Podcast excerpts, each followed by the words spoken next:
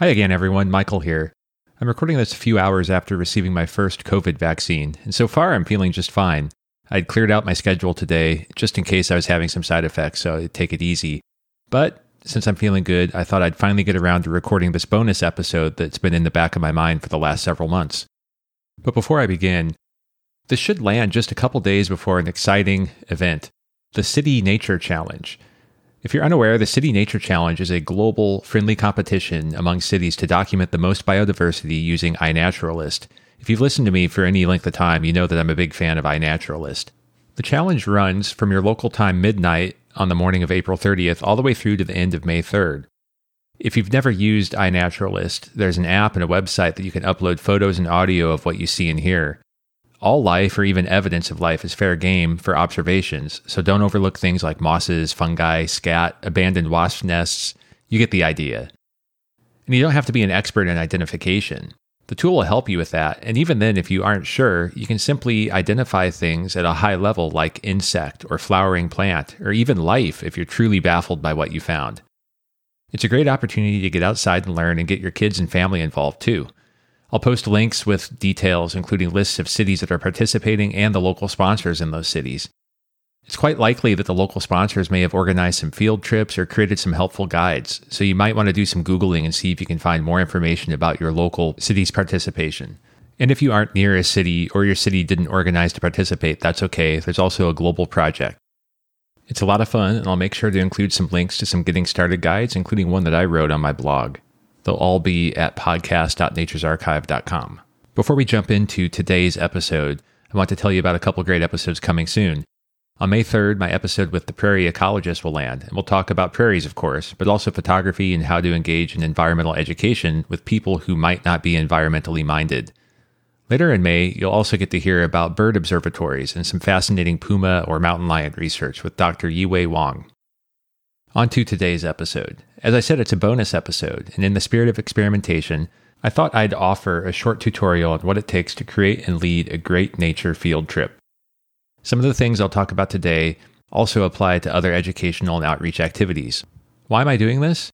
Well, it's springtime in the Northern Hemisphere, and I've come to learn that a good chunk of you, my audience, are naturalists and docents who lead field trips for your organizations. I'm hoping this episode might serve as a useful tool to you to use in your organization. Please check out the show notes at podcast.naturesarchive.com for the full transcript and links to resources. And please share this episode with any people or groups whom you think would benefit. And like I said just a moment ago, my standard interview content will return next week on May 3rd. Please let me know what you think of this bonus episode by contacting me on podcast.naturesarchive.com or message me through my social media accounts. I'm also recording this because I'm really passionate about the subject. My day job has required that I prepare educational material for many years for different audiences. I've taken courses and have a lot of practice communicating difficult concepts and making those concepts relatable to audiences of all types. I also have a few years of experience leading nature oriented field trips for a variety of organizations and more years attending them. I've experienced great trips and terrible trips. I also recently obtained a certified interpretive guide certification from the National Association of Interpretation. Through all of these experiences, I've been collecting notes, tips, and practices that make for a great trip, which is what I'm sharing today. So let's jump in. Let's first talk about the framework for putting a field trip together. And by the way, when I say field trip, what I have in mind is usually something that could range from, say, an hour to maybe even a full day. Then we'll get into the tips and best practices, which I feel are what take a field trip from good to great. Or considered another way, the framework I use covers the what, where, and why of the trip, and those best practices I mentioned cover the how of the trip. The framework I follow begins with picking your subject. Usually, you already have something in mind that you're passionate about and you want to teach about. Next, you create a theme and identify a few sub themes. Since we're talking about field trips, you also must pick your location and know specifically where in the field you'll discuss your sub themes. This usually means that you need to know the location well or you'll need to go scout the location and be flexible in adjusting what your subthemes are. So let's walk through this process. First, pick your subject. Maybe it's bird watching, maybe it's plant identification, or something else that you're passionate about. Make sure you are passionate about it though, because your enthusiasm will be contagious. At this point, your subject can be broad. We'll work on refining it. Once you have your subject, create a theme for your field trip. From experience, I know that half of you are probably rolling your eyes at this point After all, you just want to show people cool birds or fungi or whatever. Why do you need a theme? Well, people naturally learn through stories. We rationalize the past through stories, and we take more meaning when we see how things fit together. A good theme is going to allow you to show your attendees how things do fit together, allowing them to take away a broader message that they'll be able to retell. A good theme also helps you set an expectation about the trip. We'll talk a lot more about setting expectations shortly. The theme also gives you, the leader, some assurance that even if things you expect to see don't turn up or don't cooperate, you'll have a few cornerstones to rely on, basically a sturdy scaffolding around which all of the trip's experiences will fill in. This is important too because you're likely giving a field trip on behalf of an organization. You'll want your theme to relate to the mission of that organization for which you're giving the trip. This will help attendees understand the broader mission better and hopefully plant a seed for their further involvement. They'll also understand the bigger picture about how your trip relates to the organization that you're supporting. Hopefully, I've convinced you that spending a few extra minutes to develop a theme is worth it. But what is a theme? Simply put, a theme is a broad conclusion you'd like your audience to reach. Usually, you want to be able to clearly state it in the form of a sentence. For example, you could have a theme of native grasslands support a surprising array of bird species. Or perhaps, wildfire is an important ingredient for biodiversity. Or even it could be seasonal, such as early spring is an optimal time to find and identify fungi. Even if you're a hardcore birder and your trip is simply to rack up as many species in a day as possible, you could easily create a theme about the strategy of visiting varied habitats, for example. After creating your theme, you'll want to identify a few sub themes that you can speak to. My default is usually to start with three, but if you have a very long trip, you might choose a few more. Using the native grasslands support a surprising array of bird species theme, perhaps you could pick sub themes like grasshopper sparrows are easy to hear but hard to see, or nesting habitats of grassland birds are highly varied, and the third sub theme could be bird diversity is increased when you have edge habitat. It's a common mistake to speak about all of your themes early in a trip because we're usually so excited to share. But be patient. Be deliberate and think in advance about how to space out these discussions on the trip route that you planned. Of course, on your trip, you're going to have excitement when you spot or observe interesting things, birds in the case of this example. So I'll work these sub themes in between that excitement. When considering the location of your trip and the spacing for the sub-themes, sometimes you can use your route and terrain to your advantage. For example, you might choose to discuss one of your sub-themes midway up a steep part of the trail to create a natural break and a rest stop. So now that you have the what, where, and why of the trip, we need to think about how you'll implement the trip. I referred to this as the how earlier, and I feel these practices are equally as important because they take your trip from good to great. So let's get into the best practices.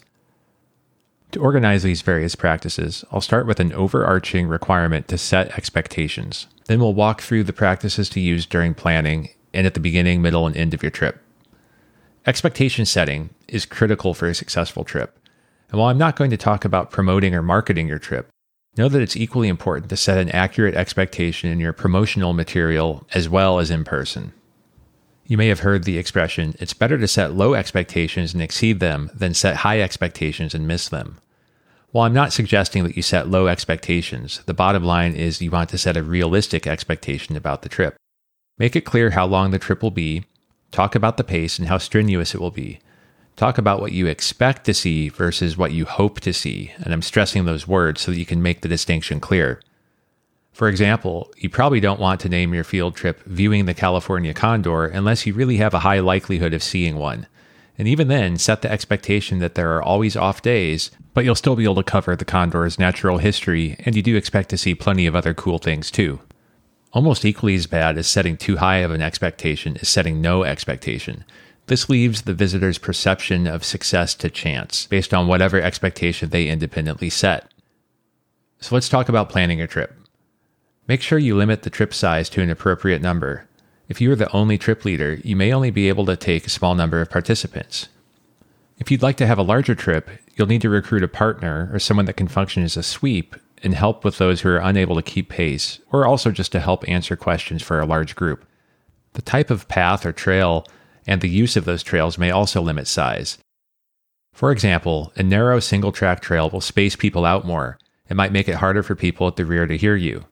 Mixed use trails with bicycles might also limit the size that you can manage. In our area, mountain biking is extremely popular. So if the trail's a little bit narrow or there are blind paths, it's important to make sure that your group is small enough that you can keep them out of the way and avoid any safety concerns.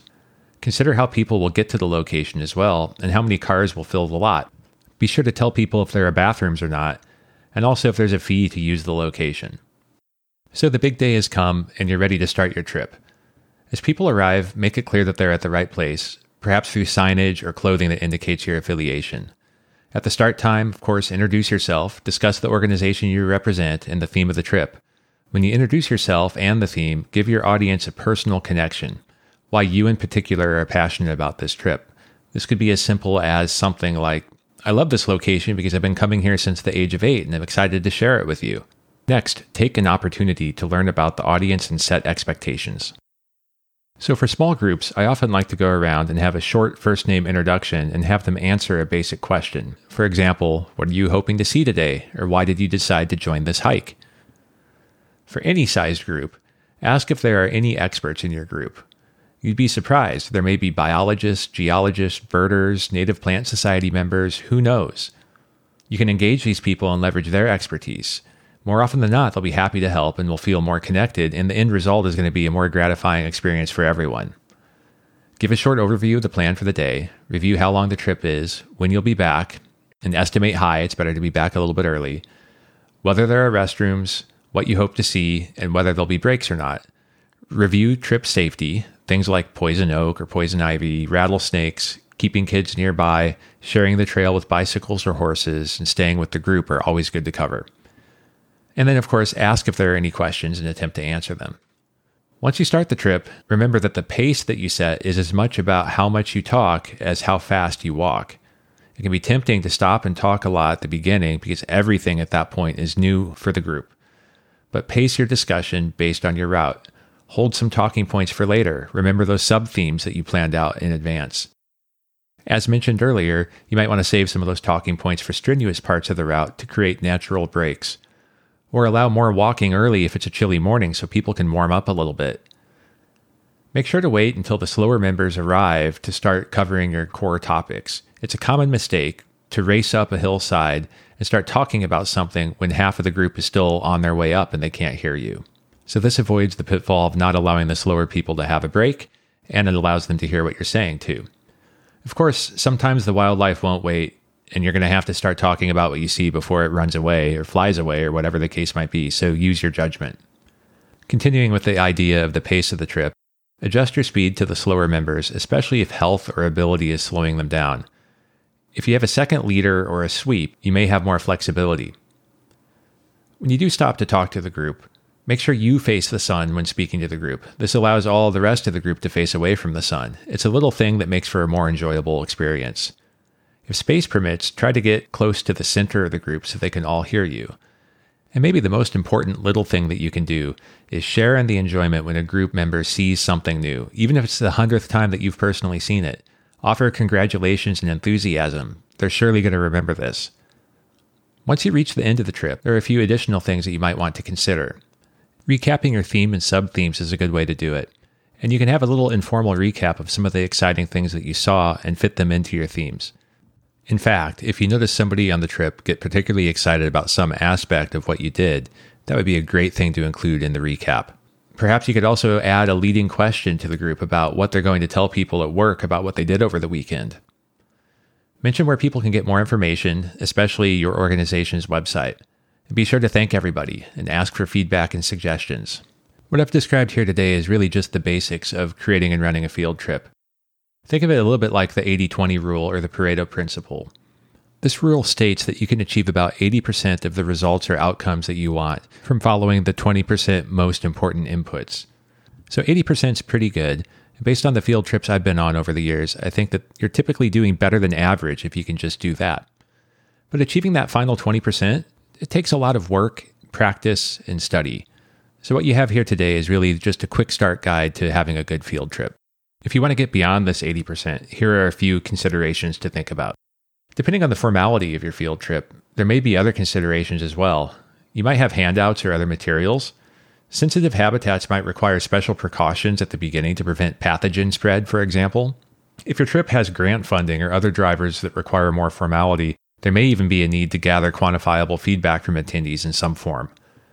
The NAI's Certified Interpretive Guide course also provides many additional tools and methods to help you connect with your audience, and there are also many online resources. Okay, so there you have it a short crash course on creating and leading successful nature field trips. Do you have any specific tips or experiences you'd like to share? Or any other feedback about this bonus episode or my standard episodes? If so, please email me at naturesarchivepodcast at gmail.com. And as always, thank you for listening. We live in a world where sound bites dominate and true understanding is shrinking. Nature's Archive podcast digs a little bit deeper, hoping to help the world understand nature just a little bit more. I hope that this podcast has planted a seed of interest that will grow into something special for you. I record, produce, edit, and publish a show by myself as a personal passion. If you enjoyed the show, please rate it on iTunes or your favorite podcast service, and then please turn around and share this episode with a friend or a family member that you think might like it. I'm not asking for money or donations, just a gift of sharing. Thanks for your support. You can also follow me on Instagram at Nature's Archive or Facebook, also Nature's Archive. In addition to sharing information about podcasts at those locations, I also share some of my photography and some short explanations of what I'm seeing. Lastly, if you have any suggestions for guests or topics for me to cover, please email me at naturesarchivepodcast at gmail.com. Thank you.